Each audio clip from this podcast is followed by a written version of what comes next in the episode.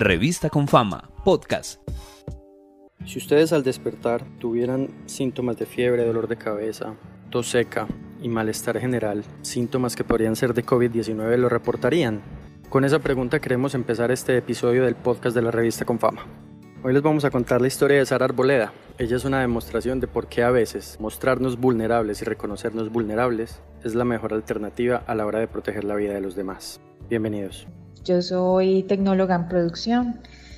Estoy haciendo el ciclo complementario pues, de la carrera, la ingeniería. Me encuentro en el octavo semestre en Industrias Médicas San Pedro. Llevo aproximadamente dos años y medio. Yo tengo 25 años, vivo en Envigado, Barrio Las Flores, con mis padres y mi hermana.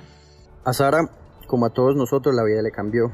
Empezó a tener que ir unos días y otros días no a su empleo. Su trabajo es en el área de calidad, entonces muchas veces tiene que ir a la empresa. Tuvo que implementar hábitos distintos en su vida, utilizar el tapabocas, lavarse las manos cada tres horas durante 40 segundos, mantener distancia física de sus compañeros y siempre ser consciente de que si tenía algún síntoma debía reportarlo. Sin embargo, Sara toda la vida pensó que faltar al trabajo por una gripa era algo de flojos. Y yo era una de las que pensaba que faltar por una gripita al trabajo o a la universidad, pues era cuestión de, de, flojera, la verdad, porque digamos que mm, a veces eh, uno no, no se siente tan mal como para dejarte y pues hay gente como que se queja más que otra, ¿cierto? Y pues yo soy una persona que toda mi vida he sufrido de rinitis y que, y que cuando, y a veces me enfermo duro de gripa. Y aún así pues voy a trabajar, voy a estudiar. El papá de Sara trabaja en una empresa de residuos biológicos.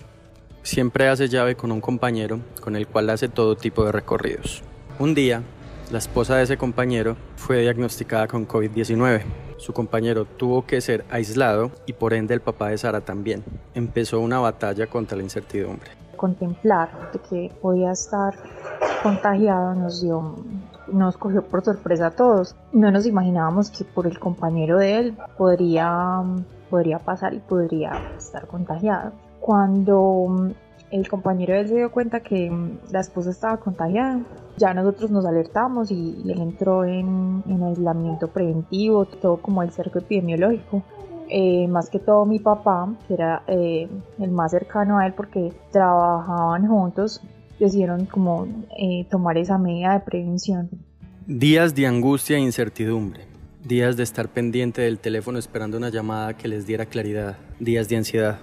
En esos momentos en los que Sara se veía débil, se sentía débil, veía el ejemplo de su papá, una persona que voluntariamente empezó a cuidarse, que hizo todo lo posible porque su familia se mantuviera sana. Se sentía, ay no sé, como una angustia, una angustia muy grande, todos como con esa, como con esa duda, con esa con esa incertidumbre de, saber qué, podía ocurrir. Comenzó a, sentir síntomas, entonces eh, nos preocupábamos cada vez más. Para nosotros fue muy difícil como tomar esa iniciativa de decirle papi, eh, ten tu plato, papi, pues duerme, esta es tu cama para que duermas solito o algo así. Nosotros nunca le dijimos así, sino que él mismo decía, mija, yo conozco pues yo sé los protocolos, sé que todos nos debemos de cuidar, debemos de tener el aislamiento. Yo tengo que tener el tapabocas todo el tiempo, tengo que tener mis, mi platico y, mi vaso y mi cuchara, todos los utensilios para mí en la cama, dormir solo pues sin mi mamá. A medida que iba pasando el tiempo, por digamos, lo demorado que fue como todo ese proceso de, que le hicieran la prueba.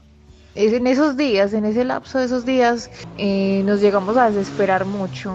Nos, yo había días que me levantaba a llamar todo el día, a preguntar eh, pues, cuándo le iban a hacer el examen a mi papá, cómo iba a ser como todo ese proceso. El hecho de, de no ir al trabajo, el hecho de estar acá, moviendo toda esa situación, todo eso es difícil. Empezaba un dilema o se daba un dilema en la mente de Sara. Su creencia de siempre de que al trabajo no se falta por una simple gripa, por una sospecha. La situación de tener a su papá en casa, con la duda de si tenía o no COVID-19. El miedo, tal vez a ser discriminado, el miedo también a esa sensación de vergüenza, reconocer que en algún momento del protocolo de cuidado podían haber fallado y podían tener una enfermedad. Sara siguió el ejemplo de su papá. Al verlo cómo se cuidaba, se le hizo más fácil llamar a su empresa y contar su historia. Inmediatamente me di cuenta de eso, lo reporté a la compañía. Me dijeron, tranquila Sara, quédese en la casa, no hay problema, nosotros nos encargaremos de todo, bien juiciosa eh, en la casa con todos los protocolos de, seguridad y nos estás contando cómo, cómo van sucediendo las cosas. Entonces eh, fue muy chévere como toda esa intervención que hizo la empresa. Todos los días me llamaban, todos los días me preguntaban cómo iba todo. Mm, la parte, pues mis, mis jefes, gestión humana siempre eh, se portó muy muy bien conmigo y estuvo muy pendiente de mi caso en todo momento. Pasaron dos semanas de esa plena incertidumbre y tristeza y un montón de emociones. Y el día 10 se realiza la prueba de mi papá.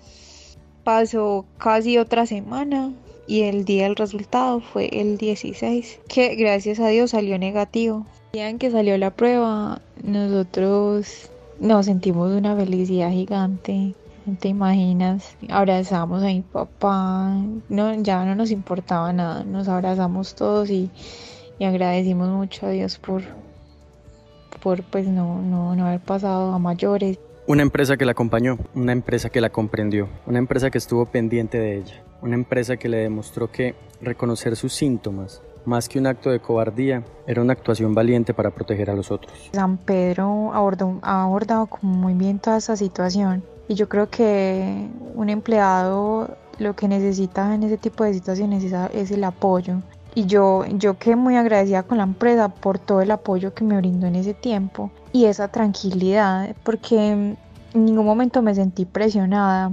Estuvieron pues como presionando, no, o sea, ellos siempre estuvieron fue pendientes, pero de una manera eh, positiva. Romper el paradigma, romper la creencia común, dejar de creer que ocultar los síntomas de una enfermedad nos hace valientes, entender que a veces admitir que nos sentimos mal, admitir que somos vulnerables es la mejor forma de cuidarnos nosotros y de cuidar a esas personas a las que queremos y que nos rodean. Revista con Fama, podcast